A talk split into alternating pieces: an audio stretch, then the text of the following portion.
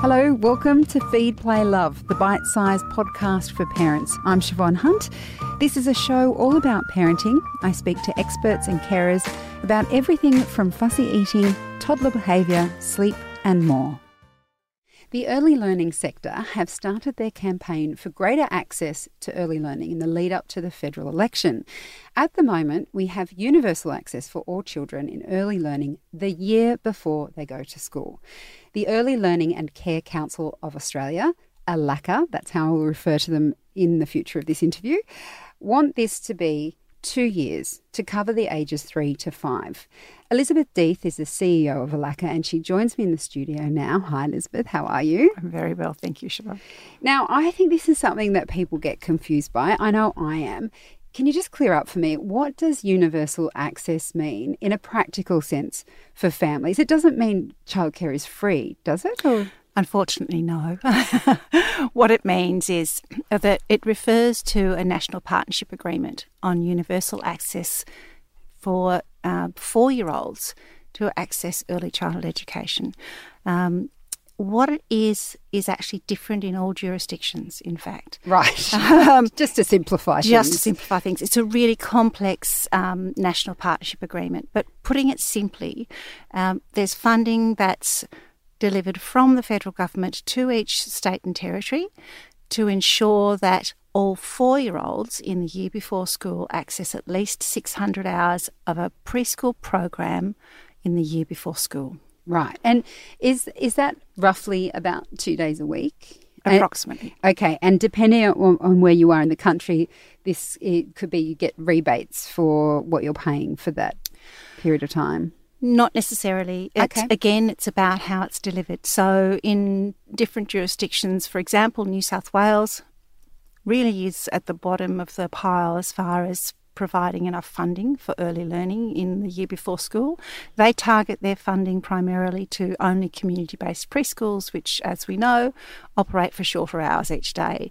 Um, and a very, very small amount goes to the early learning or long day centres where most working parents need that that exactly. support. I was just thinking that because amongst parents, we'd always go that we'd always talk about community um, learning centres as the amazing place where it was affordable for childcare, not necessarily practical for work, but yes, that's really interesting. Okay, so um, you're campaigning on um, extending that year prior to school to be from the ages of three to five. Why is that period important to you? Why do you want to extend it? Uh, that's a really critical critical brain development period for young children. Um, there's a number of different reasons. Um, basically, if we can have all of those children having access to play based, quality play based early learning in the two years before school, um, not only sets them up for a wonderful transition into school, into formal schooling, but it actually sets them up for life. Um, it gives them the skills they need for life, for school and life. It gives them um, basically the capacity to approach tasks with critical thinking, with creativity, with um, confidence in a way that one in five children across Australia can't do at the moment. One in five children are starting school behind. We want all children to have the benefit of the two years of early learning to set them up for life. Now, there's a few things um, that I'd like to come back to in what you just mentioned there. But let's talk about the child based learning and why it's important for children to get that in an early learning setting because you'll have parents who are able to stay home, who don't need to um, go to work for whatever reason, and they might look at early learning and go, oh, that's just for working parents. I can give my child everything they need at home. What is it that these centres can offer this age bracket that they can't get at home? Oh, I don't know about you, Siobhan, but I certainly knew that even though I'm a qualified early childhood teacher, I couldn't deliver all the things that I, I would like to deliver at home for my own children. Um, so basically, you have qualified and degree qualified early childhood teachers, and you have diploma qualified educators and certificate qualified educators who are experts in their field. Uh, what they do consolidates the wonderful first teaching learning space that the children have with their families, builds on the children's own interests and capacity, scaffolds their learning in a way that they've been taught to understand child development and the whole child. That parent bond is just magic, and that's the lifelong bond that a parent and a child will have that we need to nurture as early childhood educators. We need to work with those parents, but sometimes there are things that often with a first child, a parent might not necessarily notice a developmental concern. Once you have somebody with an early childhood background who's competent at observing children, understanding child development, understanding the it's not linear, it can go in all different directions. However, there are some very clear um, clear identifiers where a child may have a hearing loss, or a child may have a speech delay, or a child may have um, an emotional um, idiosyncrasy or something that's just not quite sitting right with the early childhood teacher. Now, they have boundaries around their expertise, but they know as an early intervention point that they can refer those children on to the professionals, whether it's an occupational therapist, a speech pathologist, to have a full paediatric assessment. And in, many cases, um, children with autism spectrum disorder are picked up very early. And the earlier these things are picked up, the more productive the early intervention can be and the more chance that child has of really succeeding in life.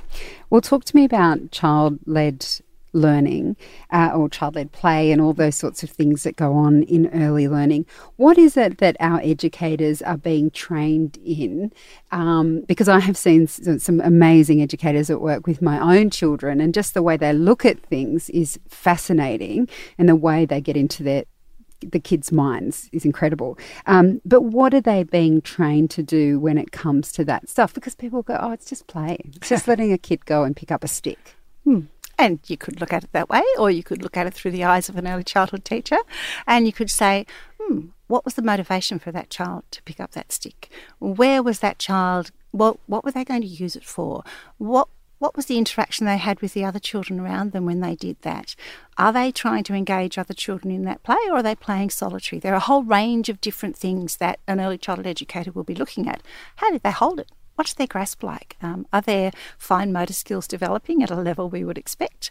Um, are they, uh, uh, let's say, for example, they, they go into the block area. Okay, so they've got a whole lot of blocks. They might put one block down, and then a little bit later, I might put another block on top. Um, that's amazing. That's spatial awareness. That's balance. That's early maths concepts. Um, and then another child will come along, or an adult will come along, an early childhood teacher, and say, "Where, what would you like to do something else with that? How about we put such and such into this play? Um, perhaps it's a an animal or a, another piece of uh, material even that could represent something rather than actually telling the children what to do letting the children actually work with the materials that they've got, follow their interests, be supported by the adult to extend them to the next level of understanding. So, we've got two blocks on top of each other. I wonder if we can balance three. What's that doing for the child? That's helping them understand their, their motor skills, understanding the spatial awareness. If they put a really big block on top of the two small ones, it's going to topple over hypothesize. Why did that happen? Why do you think that happened? What could you do differently? A whole range of different things that that builds um, hypotheses. Uh, children are absolutely uh, wonderful explorers of their surroundings. We don't. It's best not to give them answers. Early childhood teachers are taught to investigate with the children. Tell me about why you thought that happened. What else can we do? Where can we find that information? Let's say, for example, the water going down the sink. Oh, where does the water go when it goes down the sink? I don't know. How do we find out? Who do we ask? Can we search that on the internet? Let's find the plans for the building. Let's see where the plumbing goes to in our building. Where does it go after it leaves our building? I mean, there are the investigation and the opportunities. Ordinary moments are extraordinary moments for early childhood teachers because they pick up on where the child's at and they say, where can we go to from here? And how can we build their learning? Oh, and it's easy to understand why they're so passionate when you speak like that. Um, talk to me about that number one in five are behind when they start school. What does that look like? Because people might hear that and say, oh, they can't count to 10 or they don't know the alphabet. What do we mean when we say one in five are behind? There's a the Australian Early Development Census, which is completed on across Australia every three years, is the measure that that number comes from. So basically, there are a number of different domains, whether it's physical, whether it's language, whether it's social. There's five different domains. What one in five behind means is that there are one in five children are not meeting what would be the expected level across those five domains. So they're vulnerable in two or more of those domains.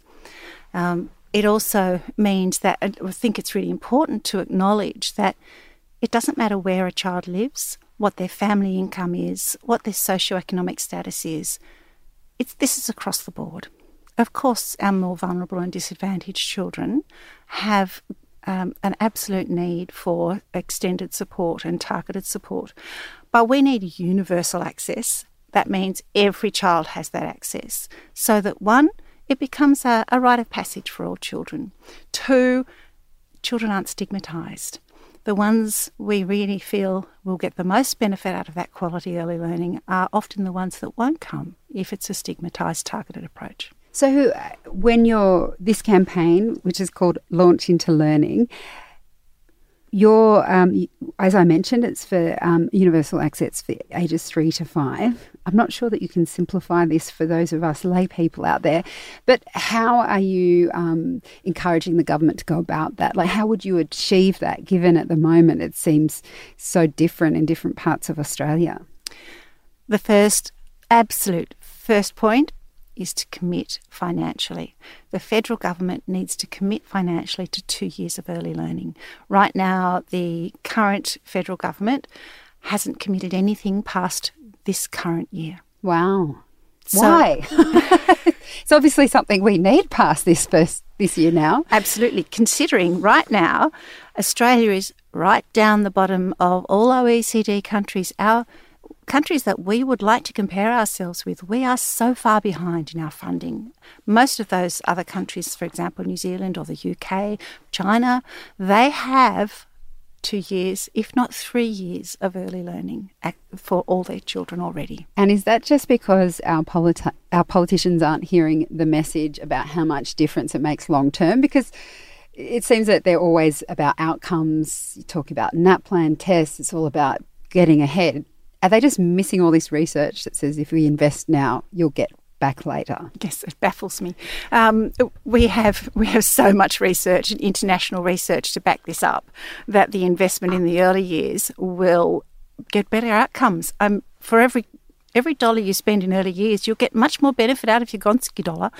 yeah, yeah. So, and you'll get much more benefit with children not accessing um, much lower rate of children accessing juvenile justice, um, a much higher NAPLAN result for the majority of children. You have children, more children completing high school. You have more children who are getting, more adults who are getting jobs, and more adults who are actually healthier in their lifelong learning and uh, and their whole well-being. So it makes no sense right now that we have a current government who doesn't even commit to four year olds past this year and is using participation rates as a distraction. So, what about the opposition? Are you are they listening to you? Are they hearing what you've got to say?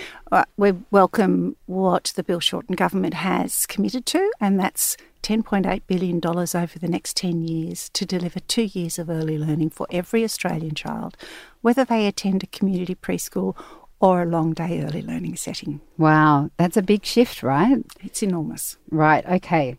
So, um, how can people get involved? I mean, obviously, people will be across the political spectrum for lots of different reasons. Um, how can they get involved in, in encouraging a similar commitment from the current government? Where this is a bipartisan uh, campaign, launchintolearning.com.au. Get online, sign up to the petition and be an active participant because uh, which is not hard. It's simply signing up and asking your friends to sign up. Have a conversation explain the importance of the early years I'll come round for a barbecue. this is real grassroots uh, campaigning here. I love it. Um, but it, I think the other thing that strikes me about this is that we come to care about this as parents when our children are in early learning, but it will be an issue um, once our kids leave early learning and head into primary school. It's an issue for our whole country, isn't it? Look, it's it's good for children, it's good for families, and it's good for the economy there was a recent article in um, the paper around a, a significant company investing in early years education because they want a qualified workforce. Mm. We don't know what work skills our children are going to need in 20, 30 years. We do know that the workforce will be changing, that all of the professions they'll be going into will be very different to what we have now in the majority of cases. But we all, we certainly know that they will need to be creative, that they will need to be confident, and they will need to be able to liaise and work with others. Mm, okay, everyone, get on, get online. It's called Launch into Learning. We'll pop links in the episode notes of this podcast. Elizabeth, thank you so much for coming in. My pleasure. That was Elizabeth Death. She's the CEO of the Early Learning and Care Council of Australia. When you're trying to conceive and it's just not happening, it can be tough on you and your partner. I think it's you've got to watch what is the toll on the individual and what is the toll on the relationship and how are we travelling through this together. That's psychotherapist Ginny Lindsay. On the next episode of Feed, Play, Love, she's talking about how to manage your emotions when you're trying to fall pregnant. This podcast is produced by Elise Cooper. I'm Siobhan Hunt. I hope you'll join me for the next episode of Feed, Play, Love.